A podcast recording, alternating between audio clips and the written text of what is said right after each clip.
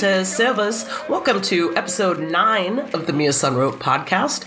Uh, joining me today is Maurice Hauss from Mia San Rot. Say hello, Maurice. Hi.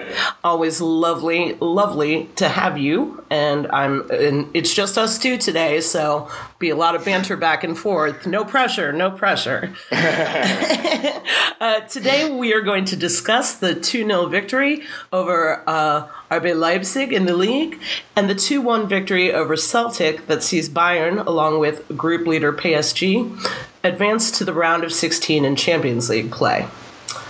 But before we get started on that, um, I did want to mention the Dave DFB Pokal draw really quick. Um, how are you feeling about drawing Bebabe, Maurice?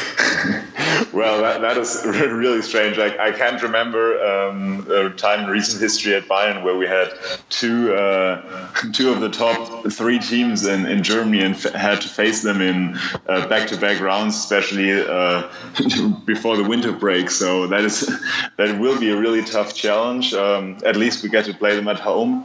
At least BVB seems to be not really on top of their game right now. Well, I guess we'll find out about that on, on Saturday. But um, yeah, that will be a that will be a tough challenge, and then let's all get ready for uh, DFB final against uh, SC Paderborn. I suppose. right? That's kind of crazy. Um, does do you think? Do you think that? Um, it uh, denigrates the competition a little bit, getting kicking out um, really really strong teams, or does it make it more fun for the most of the general public as it as you know uh, Beva Bay and Bayern have been winning it pretty consistently over the last uh, several years now.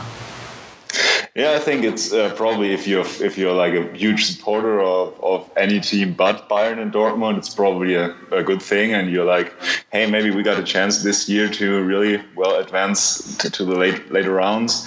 Um, I think for me personally, I, I I don't like it that much because um, I like those games in, in April and May when we when we play all of those big teams um, in like really compressed uh, time. Um, I, I really enjoy that. So obviously the DFB Pokal semifinal, if we if we reach it, won't be against one of the one of the big ones. Um, yeah, maybe maybe there's um, set lists or rankings like you do with March Madness in college basketball.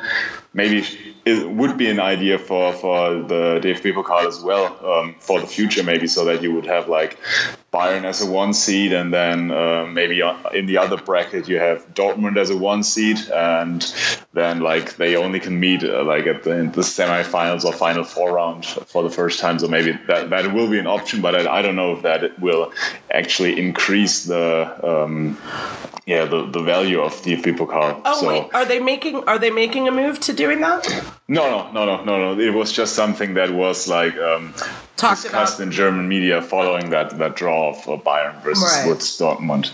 Hmm. They're not doing that, but but I think it's it, it, would be something to, to try out. I don't know what what you think about that. Yeah, I I kind of like that idea. Um, I'm a big fan of the March Madness in college basketball when it comes, when it comes on around yeah, here. Yeah, like everybody could fill out their bracket prior to season. oh my god, that'd be awesome. That part I would really, really You, can, you go up against all your coworkers yeah. as well.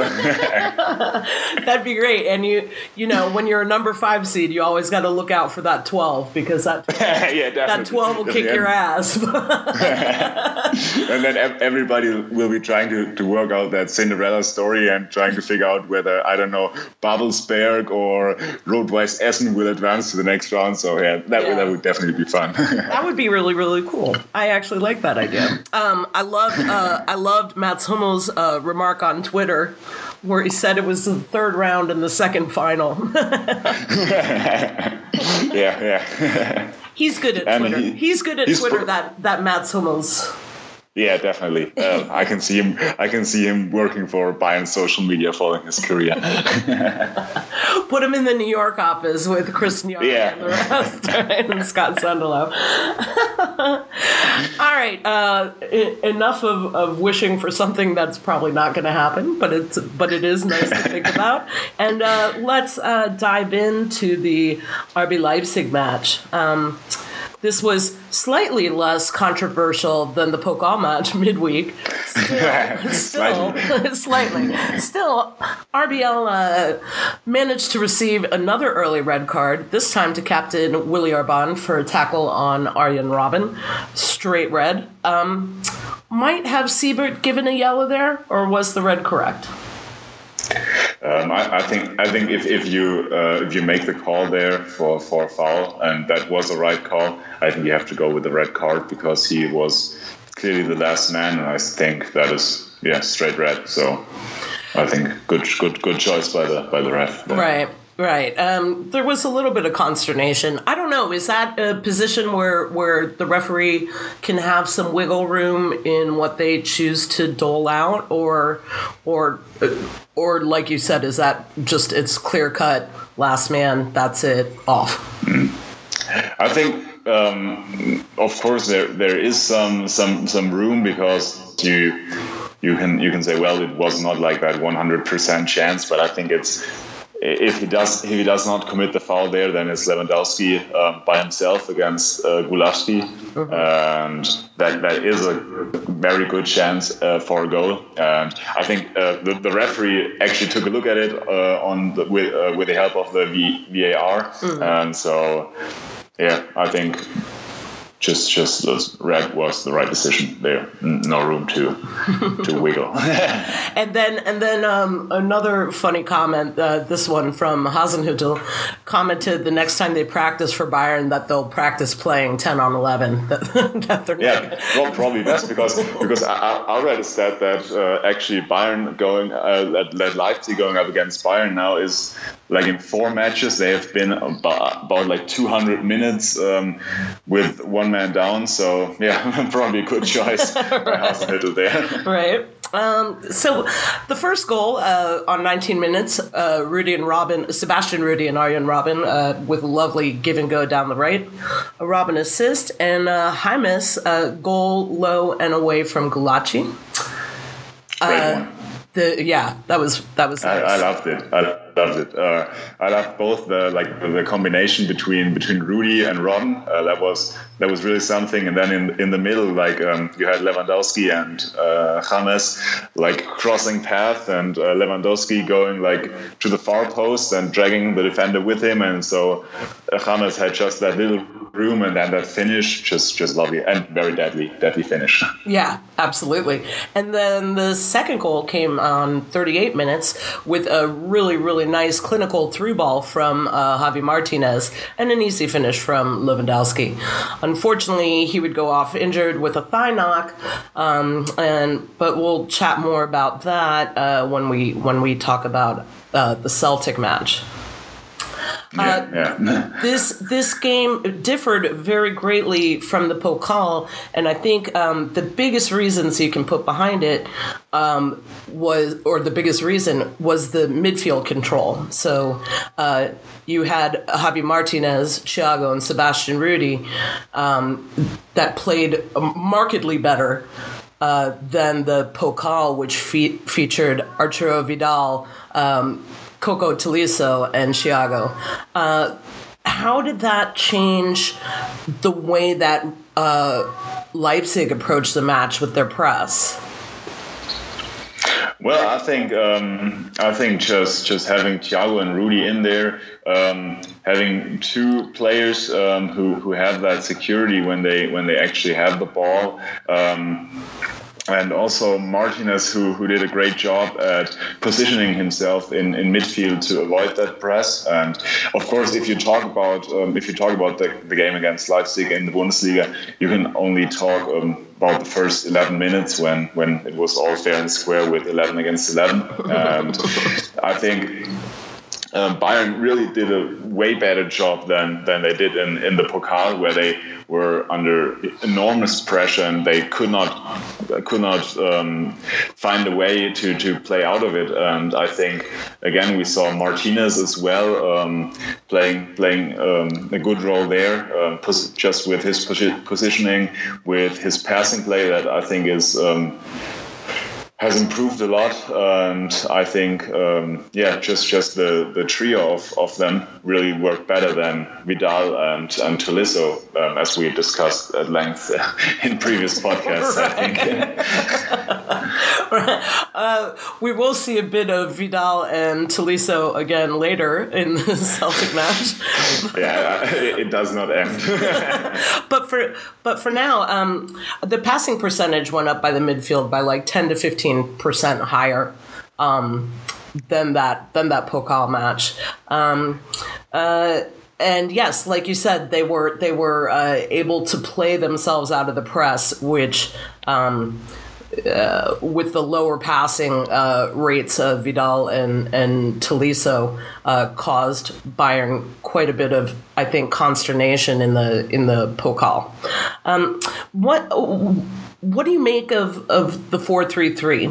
Is this formation born out of injuries to Bayern's attack? Um, is this something that we will see uh, when people are healthy going forward? Is Jupp going to revert back to a 4 2 3 1? Or uh, what do you make this, Maurice? Well, that's, that's actually a good question. Um, I think uh, if if Müller gets back into in, uh, into form and gets back healthy, um, I think um, Heynckes will go back to that four two three one because, um, frankly, in the four three three as as they play currently, with that one player playing the defensive midfielder part, and then you have those two players occupying that that spot of the the eight player, um, mm-hmm. as we call it, um, then there is no position for, for Müller in that in that system, oh. and that was something that um, I think uh, Carlo Ancelotti found out um, yeah, the, the, hard way, I think. That, yeah, that, that you that, can't leave Müller out, right? yeah, yeah, and, and there, there is no really a spot because Müller just is not that uh, that player who, who has that who has his strengths with the ball, but actually has his strength without the ball, if that makes sense. Yeah, um, of course. He's just more like like the he, he, he finds ways and he finds uh, room and spaces on the pitch that he can occupy, but I don't think that is something that you look for um, in, like in central midfield, like um, at the eight or the six spot. So I think if Müller gets back, um, Heynckes will switch back to that 4-2-3-1, which he was really um, confident in putting out in the first few matches as well. So yeah, I think we will see see that change if everybody gets healthy again. Um, so uh, Gulácsi, uh, had another very impressive performance. Um, it wasn't it wasn't quite as good as as his midweek one, but he was still um, the best player on the pitch for for Leipzig. Um, but Bayern were just that that little bit better, right? Yeah, yeah, uh, most certainly. I think um, in the second half, of course, um, Bayern took the, the foot off the gas pedal. Um, of course, Lewandowski being out played a, played a huge role there as well. But um, if they got their chances and they got through, um, then uh, it was always uh, Gulacsi who was who was in the way. And like you mentioned in, in the Pokal match, of course, he was unbelievable, like uh, dragging Leipzig all by himself, basically to to um, to the penalty shootout. But um, I think at the weekend as well, he showed that he can be a, a really good good good goalkeeper, like top top notch in the Bundesliga.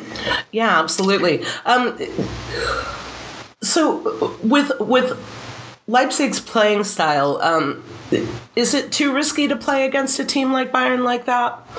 Or are they not going to change or adjust because that's the way they play and that's it?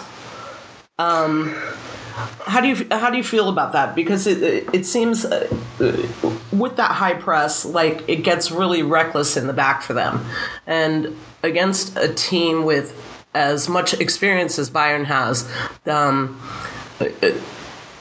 they're kind of I guess more new to this, you know, and and and yeah, sure, sure. And the reckless part comes out. Do you see Hasenhüttl maybe making an adjustment in the Rückrunde, uh, the way that they approach playing Bayern?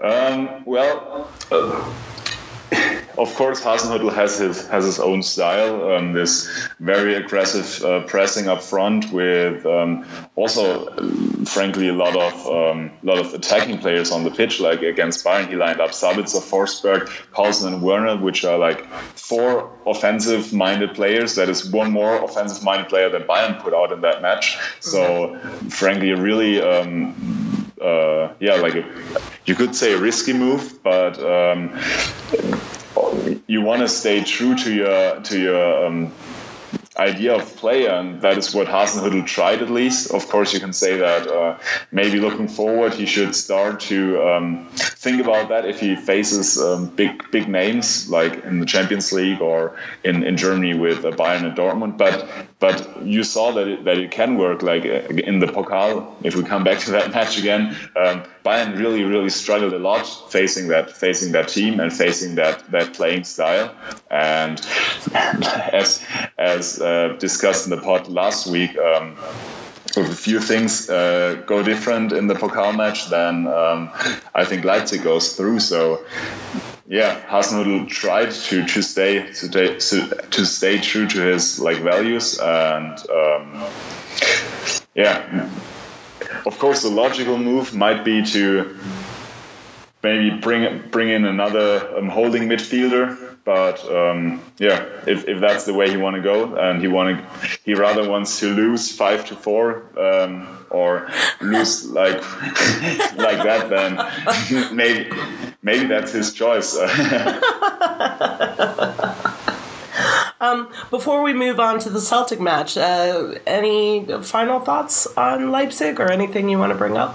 Mm. Um, one thing I, I, would like to mention was uh, James in uh, left attacking midfield, um, especially in the first half. He had two really, really nice crosses from like um, the box of, uh, like from the corner of the penalty box, um, when first uh, Lewandowski and then later uh, Thiago had a had a header, and I think those um, those crosses looked really, really good. They were like hit right to five meters in front of the goal. And both times, Thiago and Lewandowski were completely alone um, ahead of Gulácsi.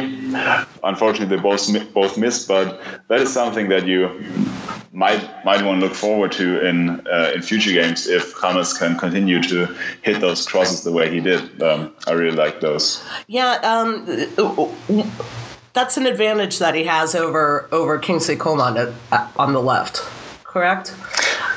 Yeah, yeah, I mean, but, but but you also saw you also saw that the something that James obviously is lacking, and that is that is just the just the speed of Coman. Like James is not one of those fast players. I, I think he's probably slower than Robben as well. Um, uh, but so he does not have that typical. Um, like those first two, three steps where he can really separate from the defender. Right. But um, he, he also tends to interpret that role a little bit different, like playing um, more on the inside uh, than Coman is. But um, yeah, it, it was at least interesting to see. And like those crosses, like I said, were something that I, I noticed uh, while watching the game that they were really, really good looking.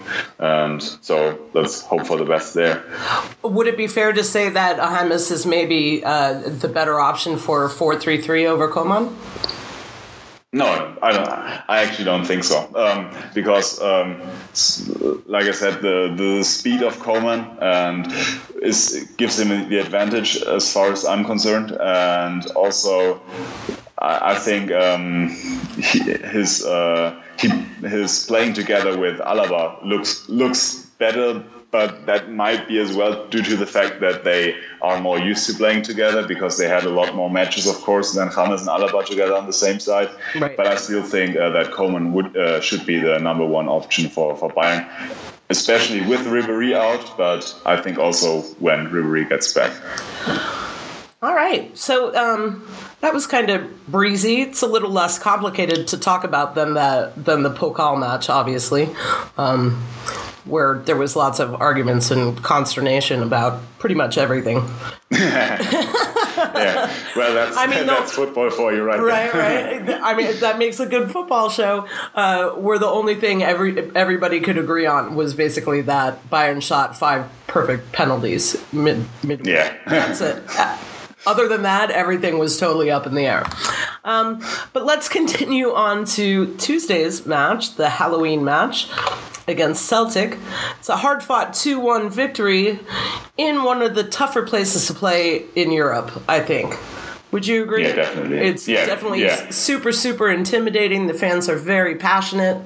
Um, and I think that a lot of players um, came out and said that that was really, really a nice crowd. Um, I think um, uh, Niklas Süle um, said something along the lines that this is like such a special thing for him to come out there in that arena at Celtic Park um, with with the fans and the atmosphere, and he really really enjoyed that to play there. And he said that well, that is one of the reasons why why he joined Bayern, of course, to to play on those stages uh, in Europe.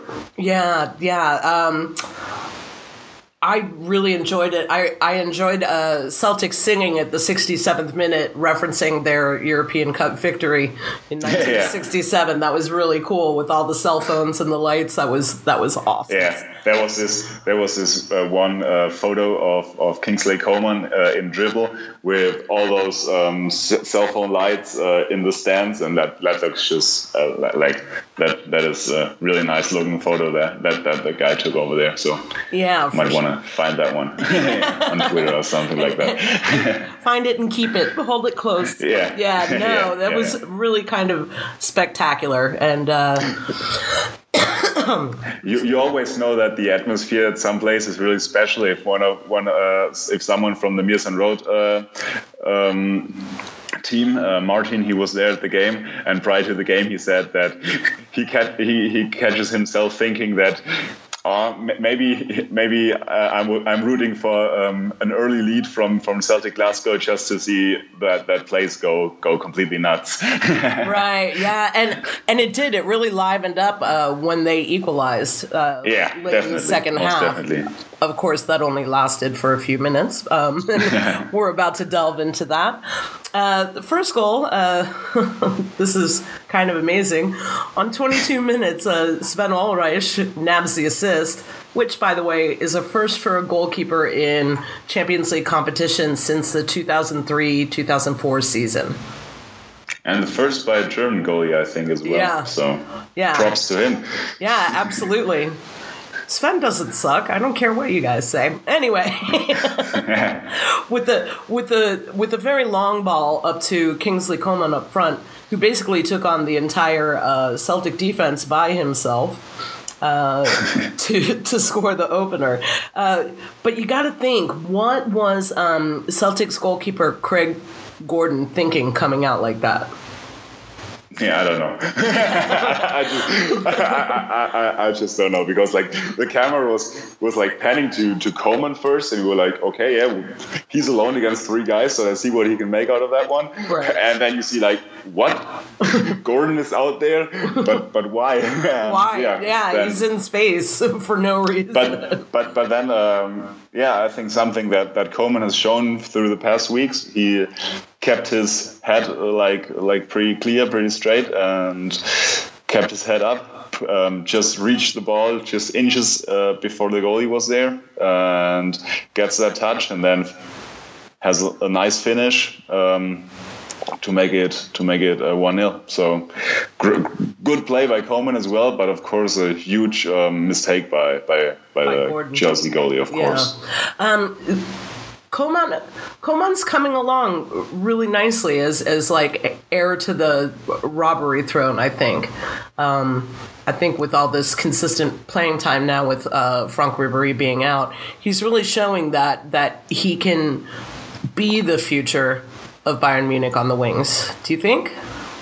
Yeah, sure. Um, like um, I read today a stat that um, since since Heynckes joined Bayern, Coman is now the player with the most uh, like goals and assists combined. He has like two goals and two assists so far, um, and that just shows that that he really is taking steps forwards. Of course, it's a long way. We talk about uh, ultimately we talk about replacing Franck Ribéry, who is like this huge uh, name at Bayern, that huge club legend who had who's all-time assist leader at Bayern. So that of course is something that you can't do like from now to tomorrow. But I think Coman is on a on a good way. He still has lots of room to improve, but he has like.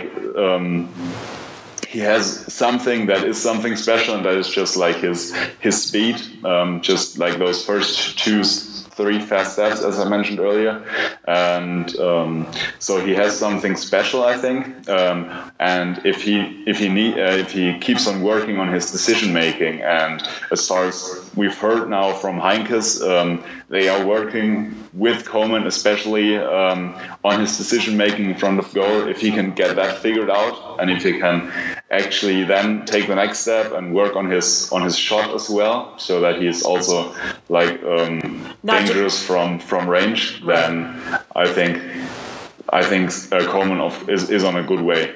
Not not just an assist threat, but a goal threat as well. Yeah, yeah, exactly, exactly. I think um, uh, uh and what we see from Coman is what uh, we are kind of missing uh, as far as take ons go. It, it, seems like on the right side, Arjen Robben is more willing to pass off. He doesn't take on. He still draws double defenders but he's not so he, he doesn't ha- it seems like he doesn't really have that willingness to do it.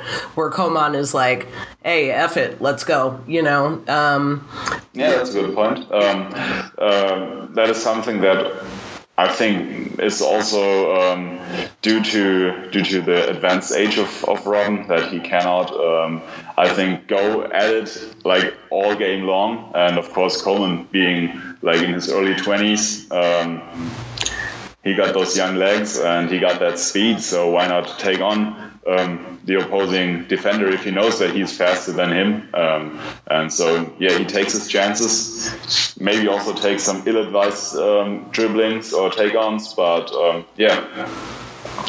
Most definitely, that, that that is one of the one of the bigger uh, differences between the left and the right side. I think. Yeah. Um, do you? Is that troubling to you for for Arjen? I mean, I don't think you can uh, call him selfish any longer. Right? No, um, yeah. The, the, the, I think the story with Arjen Robben is, is really interesting. I, I, so far this season, um, we haven't seen him like at his at his at the top of his game, like what we what we're used to from from Arjen Robben. Um, like I don't want to be unfair, but um, I think he has taken a little step back from from uh, from his from his past days, and well, it's it's just obvious um, given given his age, but.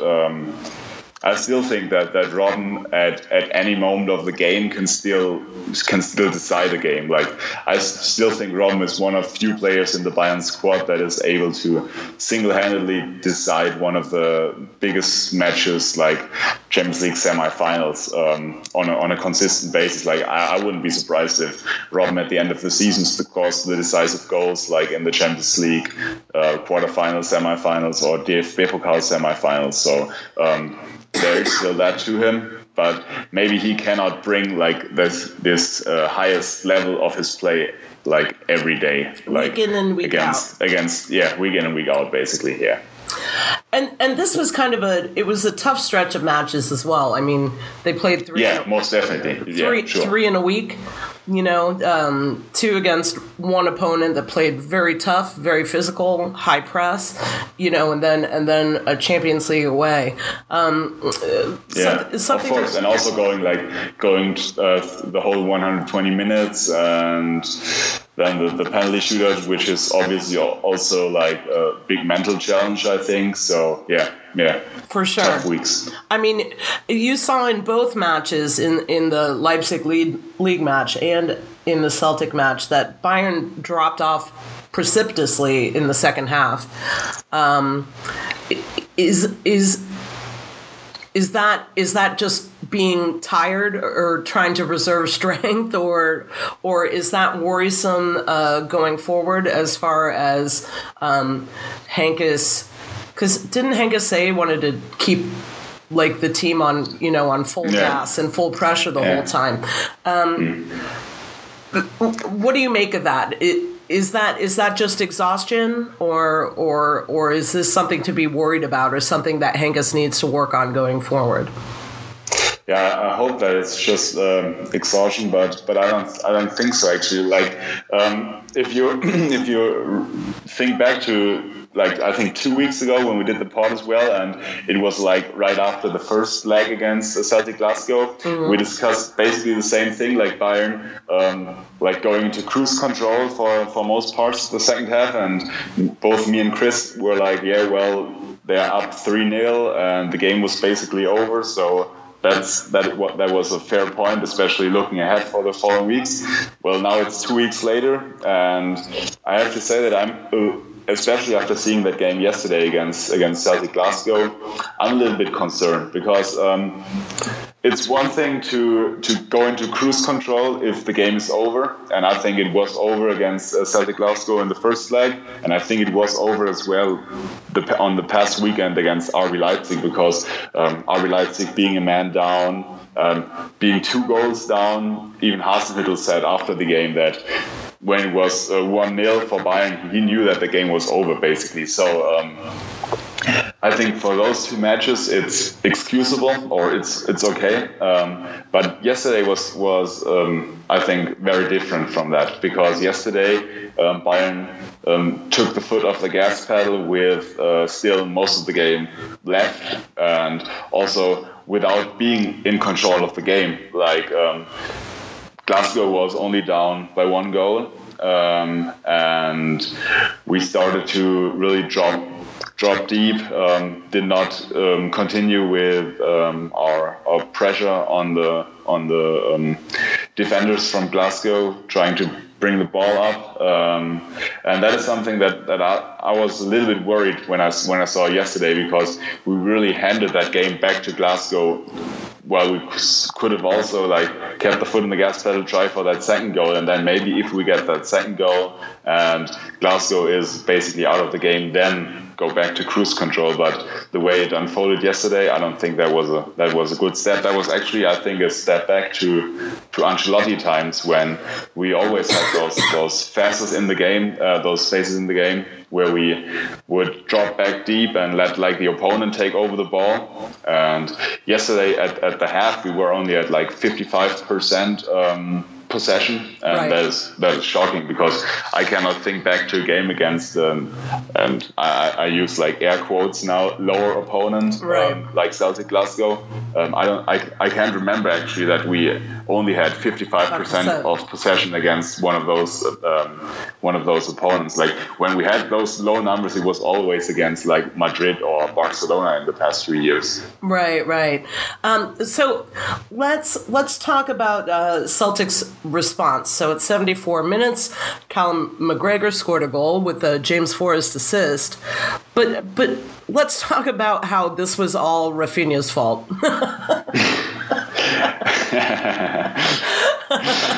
Rafinha. Yeah, well, um, I love Rafinha, and I don't. I you know I hate to bag on him because most people don't like him. Um, but but he didn't exactly cover himself in glory in this match, and um, that that goal to tie it up one one.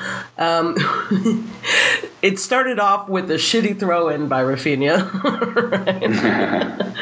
and then he misses the tackle on MacGregor before before the goal. Um, uh, there were a lot of misplaced passes from him. Uh, and and I know, you know, Heynckes is trying to give Kimmich give Kimmich a rest and and and save guys for Bay coming up and kind of you know, and I enjoy the rotation and I really enjoy the fact that he um, that Heynckes trusts in his team then the team kind of has to perform. right? what do you think? Am I am I being too hard on Rafinha, or was this? It seemed like to me just an off day for him, and and the second goal encapsulated his performance on the day.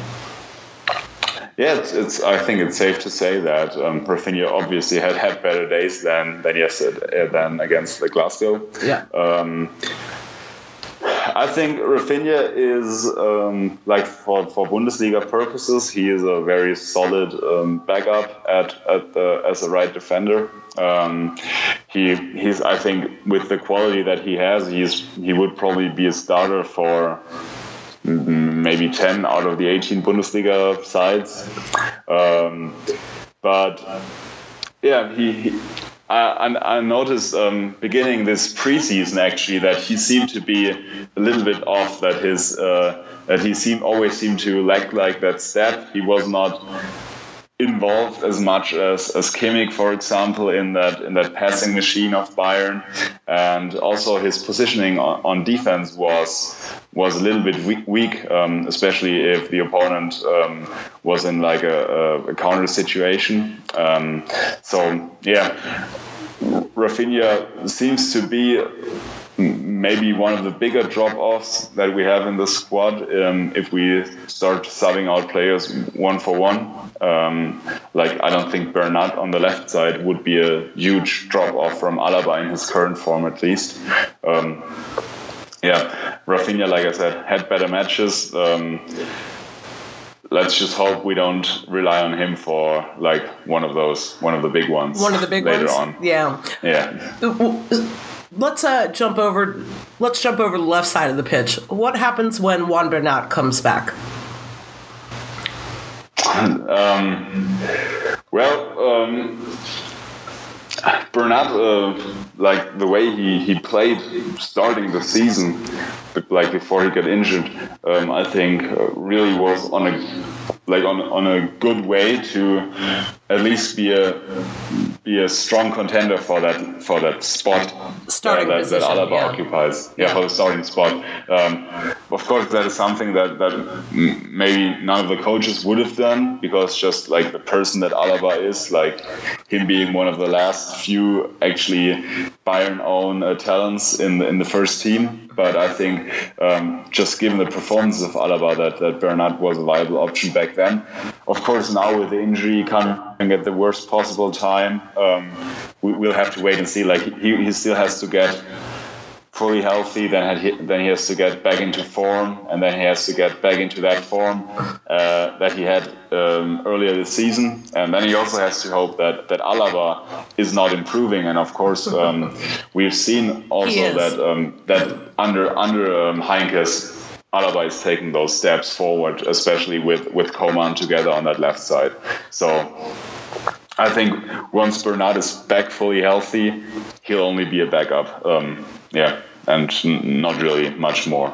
Ah, it was so weird. Such high hopes, you know, going into the season. He had, he had such a a great um, uh, summer uh, summer Yeah. camp, you know, and and really really looked so much more dynamic than anything that David Alaba was doing uh, going forward and in defense as well.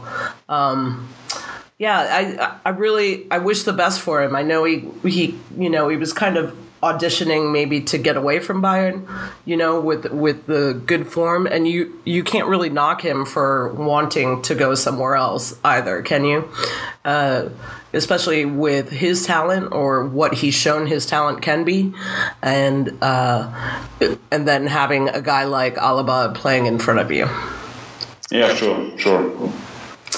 Anyway, let's uh, let's let's go on to um, the second goal. So for Bayern, uh, it was just three minutes later after the crowd in the Celtic Park went absolutely bonkers. Uh, in se- the 77th minute, Javi Martinez showing off that old Schweinsteiger uh, passion. Uh, it was an David Alaba assist and a headed ball for Martinez. Unfortunately came up bleeding to death after colliding with Bitten. Um, both receiving treatment and both ended up going back in the match.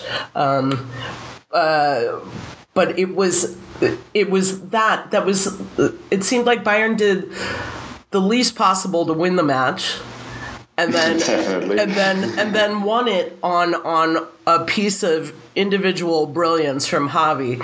Um, the blood, you know, the blood coursing down his face is just that little bit of extra swagger, I suppose. Yeah, yeah, like you said, ch- channeling his own Schweinsteiger from the back from the World Cup World in Cup, 2014. Um, yeah, and don't don't you just love a player like Javi Martinez coming out of that match and, and being like, well, um, if I if if I bleed every time I score a goal, then it then I I would like to bleed every day. That is just- right? No, that's awesome, uh, and it's kind of great to see him in in in in defensive midfield again. I think that uh, I think that did were you on the pod uh, where we discussed Javi Martinez like early in the season? we discussed them, like I think um, a few times when I was on as well. Yeah. Yeah. Um, you know, under under Ancelotti, we had him pegged to be strictly a center back, correct? Yeah. And now all of a sudden we we strangely get Heynckes back, and now he's back in defensive midfield, and I think he's um, he's regrowing into that role as well. Would you Would you agree there? Yeah, most definitely. Um, I, I have to admit that uh, I was on the, I was not on the Javi Martinez back to defensive midfield hype train. That's a very long train. I, I was, I, I was actually thinking that, that he would be better suited to to, to stay uh, uh, in in central defense, but I think Javi has shown that. Um, he has um, just besides from his superb tackling, from his superb defensive qualities, he also has um, a solid passing game. I think by now a better passing game than Arturo Vidal and uh, Corentin uh, Tolisso. Um, and he has also that, that drive, of course. Vidal has that same drive um, to, to like um, once one, uh, once in a while show up in the opposing opposing box, and that's just what he did for that for that second goal against against Celtic Glasgow. Um, something that we ha- haven't seen in the whole match, frankly. Like somebody somebody showing up in the opponent's box, and then it was just Martinez in there, and he has an all right header. I think he missed two or three um, headers at goal uh, in the Leipzig match after corners, but. Um, yeah, he showed that he can do that as well. And yeah, like I said, um, in the in the current system, that current four three three, there's definitely a spot for for Javi Martinez, and there should be definitely a spot for Javi Martinez. For, for for the bigger matches, like for example against Dortmund on the weekend. I think um, I think he tends to be like a very traditional six, right? Where where the rest of our midfield players are kind of all over the place. Yeah, that, that, that is that is something that um, I mean, uh, that, barring that, that barring you can Sebastian actually notice Rudy from, from yesterday's well. game as well Yeah. because um, like Vidal like being Vidal um, Vidal was I think yesterday a little bit unleashed into the role that he plays for the for the national team in, in Chile um, he had like all those all, all of the freedom and he, he he used that he was like sometimes playing between Süle and Boateng. Um, and on the other times, he was like the first striker up front. And Tolisso as well showed up um, like all the way up into the front. That had his usual um, stuff going on when he was like going out to the right side as well. And Martinez was the only one who to like stay put all game long, um, except for the goal, of course. Right, right. And popped up at exactly the perfect time. Um, I wanted to add Sebastian Rudy is also more of a traditional six as well. Um, but yeah, with the other guys, uh, you never you never quite know. Yeah, yeah, they're, they're everywhere. They're And I- and I think- may, maybe that's a problem as well. right. But but I think do you think is that what is that what Heynckes intended? Um, putting uh, Vidal and Tolisso back in the midfield for Celtic uh, after giving them a rest against Leipzig on the weekend. Did is that what he intended? Because it seems like they all um, did a lot of position switching uh, and uh, with the front three of Kingsley Coman, uh, James, and Arjen Robben up top as well. yeah, um, of course, the, the, the, main reason to, to put in Martinez is that Heynckes is a huge fan of, of keeping a clean sheet in the back, and Martinez obviously gives you that defensive stability that Bayern lacked under Ancelotti for most times. And yeah, I think you can make the point that that he wanted to have like this one constant, um, let's call it, um, that not who, who does not change position that much, who like stays put more um, because of all the because of all the position changing that was going on on the on the other positions up front on the pitch. Yeah, you can make that point, I suppose. Mm, okay, well, I made it. so so um so no Lewandowski for this match. And uh, so last Lewandowski, no party, right? Yeah, pretty much. I mean, you know, there is something there is something lacking with with Lewandowski not being on the pitch. Um, how how did it affect this match directly? Yeah, um, like. Um, you, you only notice how much how much a player like Lewandowski is missing if he actually isn't there, and I think we missed him a lot in the game against Celtic. Um, not just like by his um, yeah like the the the danger that that he puts into the opposing um, defense, but also like as, as this first um, player to receive a ball. Like like if they if you start a counter attack or even in the positioning game, you need a player who who can like receive the ball, hold it against the def- uh, hold it against uh, the central defenders, even if they start to to pressure him, and then put that ball back into the hands of um, like Coman, Robben or that that central midfielder, and that is something that, that we lacked yesterday. Um, like James was not this player. Of course, James um, is, is not as physically strong as Lewandowski, so he, he cannot just like yeah um, maintain possession if he's pressured by like um, 190 tall um, Celtic defender. Uh, right. So, so that was something that was missing, and then as well, another part that was missing was like that, um, just let, just somebody who was in the in the opposing box. Um, the positioning in in the box is something that um, I think worked sometimes really good for Heynckes. Uh, or under Heynckes. And um, yeah, yesterday against Celtic Glasgow, um, it was totally off because we, we did not have anybody in the box, um, nobody that um, that um, made the Celtic defense focus on him, and right. I think that was that was a big big problem for for Bayern as well, uh, and that was I think why they why they ended up creating so few chances in the end. I mean. Uh, a lot of people won't won't say this or, or don't know that notice this, but but Lewandowski uh, is I mean he's one of the best strikers in the world. Period. Right. Yeah. Top three, yeah. top two. Period. No hot take there. yeah. but um, what what he does that I think is so magical is is I like his play off the ball. Yeah. How yeah, how yeah. how he positions himself, how he drags defenders with him that opens up spaces for the other offensive players. And I think that's a really really highly underestimated part of his game and I think um, that yeah, you really saw that or the lack of that come into play against Celtic. Yeah, most definitely. Um, most definitely, that was that was something that was missing. Um, also because, um, and I think I think that is something that um, if you have somebody who's who's um, trained to be a striker, who's practiced being a forward, practiced all the ways that that a striker um, has around the box, then you you uh, you have that maybe a little bit more than with somebody like James who is just thrown in there and like yeah do, do your best basically. Right. Um, give a give a pat on the butt. All right go out there and yeah. Have fun guys.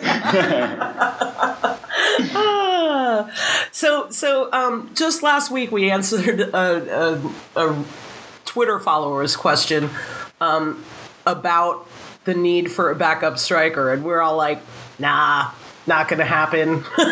Le- Lewandowski never gets hurt. right, no Lewandowski never gets injured, and then he gets injured, and then he asks for one. so, so Yeah, which which which I honestly think uh, I, I don't really understand that that that, um, that statement by Lewandowski because um, everything that that came across from him during the off season was that he was lacking support for you know winning uh, the the Torjägerkanone in the Bundesliga, like scoring the most goals in the Bundesliga, and all of a sudden now he's like, I need a backup to replace me in some games because I don't want to play every every three days.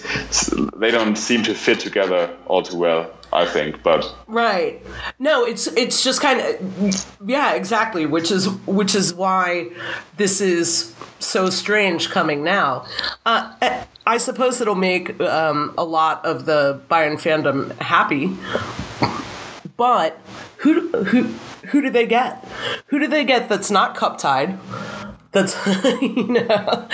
yeah, it's it's basically it's um, it's it's an enormous task um, to, to to find someone like you said who who is still eligible to play in the Champions League.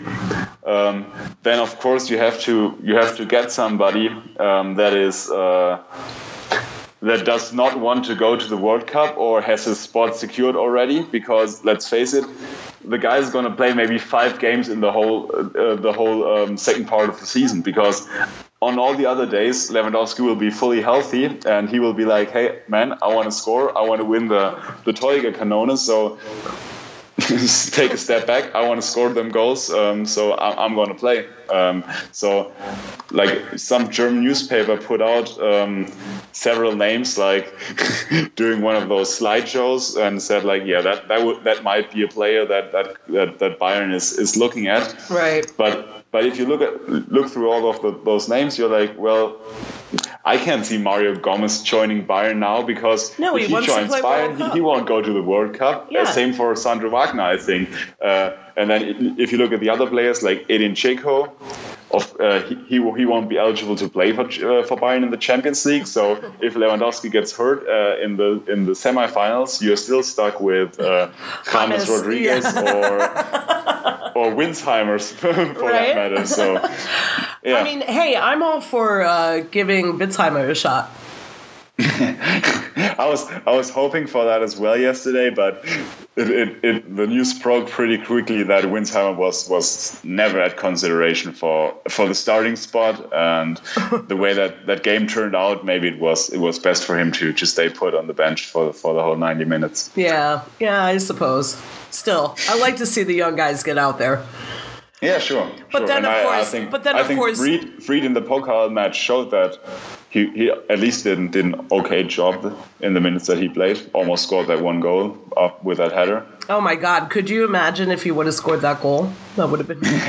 Could you imagine like the, the Boulevard press, like uh, like like the yellow pages being like all over him for the next for the next seven ga- uh, seven days or That's a lot of pressure for a kid, right? yeah. The, the, the next the next Gerd Müller. oh dear. That's how we ruined Julian Green, didn't we? Or the United States did that. yep, yep. the next the next Landon Donovan. yeah. Goodness gracious. Okay. Um.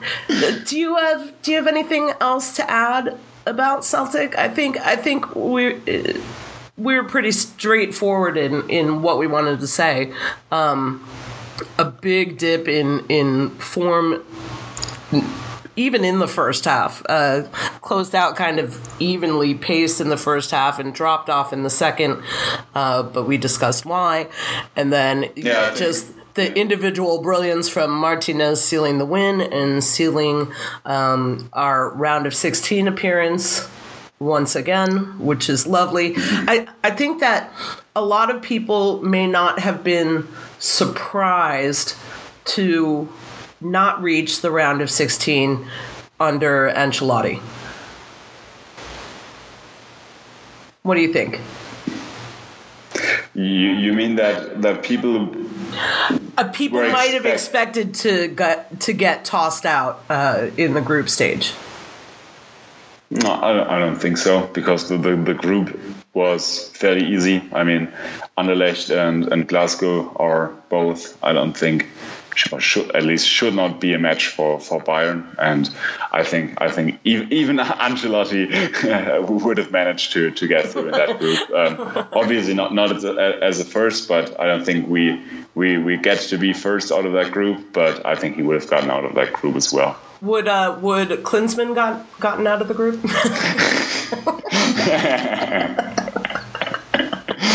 I don't know. oh goodness. So, uh, uh, do you have any final final thoughts on on Celtic? Yeah, I, I'm, I'm, i just want to add two two things. First, um, like we already discussed, um, that was so far, I think the poorest outing under under Heynckes. Um, but I think that the, the, the lineup already well somehow. Mm, yeah, once you saw the lineup, you you knew that this this was that was the first thing I wanted to say, and the second thing is um, a little shout out to uh, Sven Ulreich in goal because um, I think um, he really showed.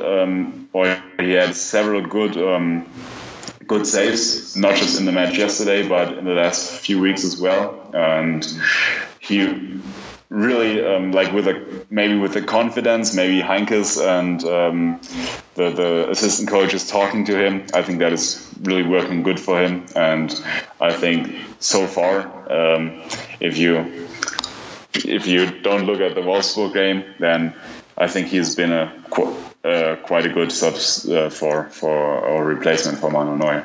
Yeah, uh, it's it's kind of unfortunate that that MacGregor goal was a nutmeg for him. Yeah, but but well, what, what you're going to do? Like you have to you have to um, to go out to um, to make it tougher for, for the attacker and uh, for, for the for the um, forward and yeah. That is just it just looks it, it looks really really uh, silly but um, yeah it's just unfortunate i think. Well we've already established that that was all Rafinha's fault anyway so.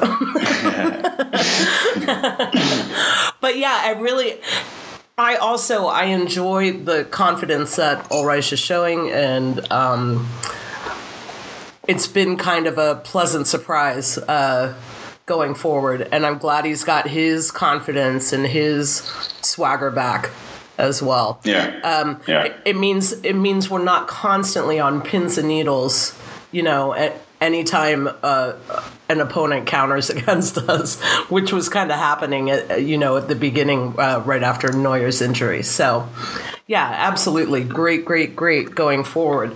Um, before we leave you today, nobody sent in any questions. You guys suck, but uh, let's let's talk about um, the little match we're not going to call Der Klassiker because I hate that shit. Um, um, on on the weekend. So uh, can we call, can we call it the German El Clasico? no. no, I will. No, I hate those terms. I will not use any of them. I call it. I call it the the FCB Beba Bay match. That's it. That's all you get out of me. Um, excuse me. Uh, so uh, what are you thinking about the game? Uh, Heynckes did well to rest some key players, which I'm sure played a part. Um, I'm sure the BVB match played a part in, in his decision uh, for his starting eleven against Celtic. Um, yeah, yeah. H- how do you how do you see this? How do you see this playing out? Um, yeah, um, it, w- it will be um, an interesting match, of course. Uh, we we get to play Dortmund at a time where BVB seems to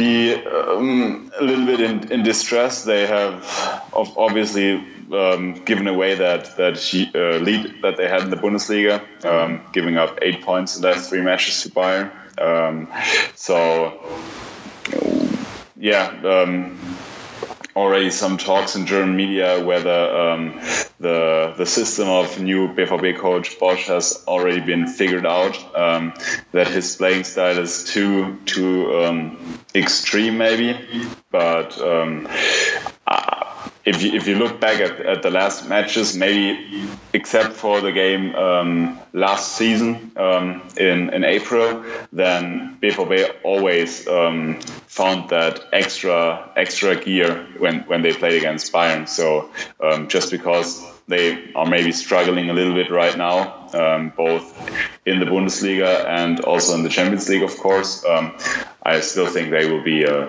a huge challenge for Bayern like you said, of, of, course, we have rested a few players. Lewandowski seems to be back um, for the game. Um, there's still some doubts um, on Coman and Boateng, which I think if Coman would miss the game, that would be. Um, that's a big blow. Yeah, that, that's a blow, definitely. Um, I think with, with Boateng, of course, also a blow, but maybe we can. Uh, work with we can work with Hummels and Süle, I think, as well. Um, yeah, it's gonna gonna be a tough one. Um, to be interesting to see what um, whether Bosz makes some um, adjustments to to his playing style, like uh, like those adjustments that uh, maybe maybe uh, Hasenhüttl did not make when he played Bayern. Um, yeah. Yeah, it's it's so um post post BVB match, uh, our next podcast, I'm gonna have uh, some of the ESPN FC guys on, uh, mm-hmm. the German writers. I might have all three. Leaving, we're gonna leave out uh, Rafa Honigstein. Uh, um, uh, so I was kind of chatting with Mark Lovell and Stefan Buczko and uh, Uersfeld as well, the other stuff. Yeah. Um, and uh, trying to wrangle out um, a schedule or when we could podcast or whatever. Uh, uh, but Buczko talked to me a, a, lot about about Bosz and and and how the system isn't working, and uh, he pointed out that it was it was due to uh, the Dortmund coach de- depending on like elite center backs uh, mm-hmm. which Dortmund does not have. And now, even with with uh, Schmelle out and Pis, Piszczek out, it makes it even worse. Like trying to implement uh, what he wants what he wants to do, and um, made an interesting point as well about about. Um, uh, with the long player injury list that they've had this season, uh, that that this is just like a maintenance period. They're not progressing. They're not they're not doing anything to make themselves better. They're just trying to get through matches.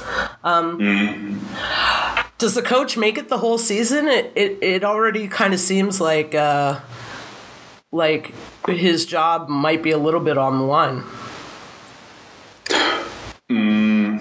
No, I, th- I think he makes it. I, I, would be really surprised to see Dortmund um, sack the, the second coach um, in in just one year, basically, or in two seasons. Um, so, so I think. Um, what they could need, bring, you, they you, could... you need that you need that patience. If if you if you if you get a coach who has a, like a, a clear system, who has a clear um, mindset, um, then then you have to let him let him work with the team uh, for at least one season um, because you, you cannot one guy cannot implement all, all of the change that he that he wants to implement just by, with with one season. I think. I mean, they could always bring Tuchel back. I think we're getting Tuchel in the summer. yeah, I think we are. Did, did we agree on that one? yeah, we did. I'm just saying, you know, maybe that option is out there for them. That would yeah, be, I, that would I, be hilarious. I, think, I think Watzke would, would rather get um, get Matthias Sammer back than than um, than Thomas Tuchel. Yeah. Absolutely. Or maybe sign Jürgen Klinsmann. Oh, it would just be a laugh a minute over there, over there in Dortmund. um, okay, so I think we can wrap it up here. So uh, I'm going to agree with you, Marie. I. I'm going to agree with you. You think it's going to be a Bayern win, though, correct? On Saturday. Yeah, it, it, will be it, it will be a, um, a, tough one, but but I think we will. Yeah. We'll grind out another win. and then we can go into the international break. So, and Yay. some players can I'm get so a little, excited. Uh, and some players can get a little bit of rest, which is which is lovely. And we can get a little bit of rest where we're not typing and writing and podcasting, you know, every damn day of the week. Uh, Okay, so yeah, we're going to leave it off here. Uh, my guest today was Maurice Hauss, uh, who writes, of course, for Mia San Rot. Um, Maurice, where might we find you online? Um, yeah, of course, on miasanrot.de uh, .de for the German readers and .com for the English content. And then on Twitter as well. Uh, my Twitter handle is at thunder24mh. Awesome. And I am your hostess with the mostest.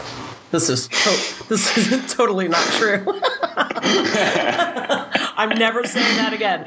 I am your, I am your host Susie Schaaf, and I can be found on Twitter at uh, the Susie Schaaf, T H E S U S I E S C H A A F. We will see you back again early next week post Beibao Bay, and like I said, with um, a bunch of the German ESPN FC crew. So they're they're basically all Dortmund guys. So it should be very it should be very very entertaining. uh, but for now, Depends on, depends on the outcome of the match, who's the one that is laughing the most, right? but they're always good to chat with. Anyway, thank you as always for listening. Um, please get in touch if you have any questions, concerns, uh, or praise. We love praise. Praise is always good to hear, and uh, we will speak to you soon. Servus.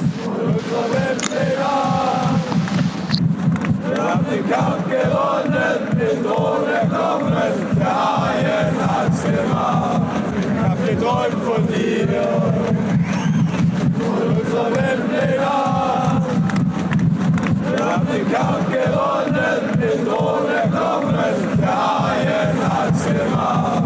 Ich hab geträumt von dir, von unserem Wettbewerb. Wir haben den Kampf gewonnen, mit ohne Kommen, der Haien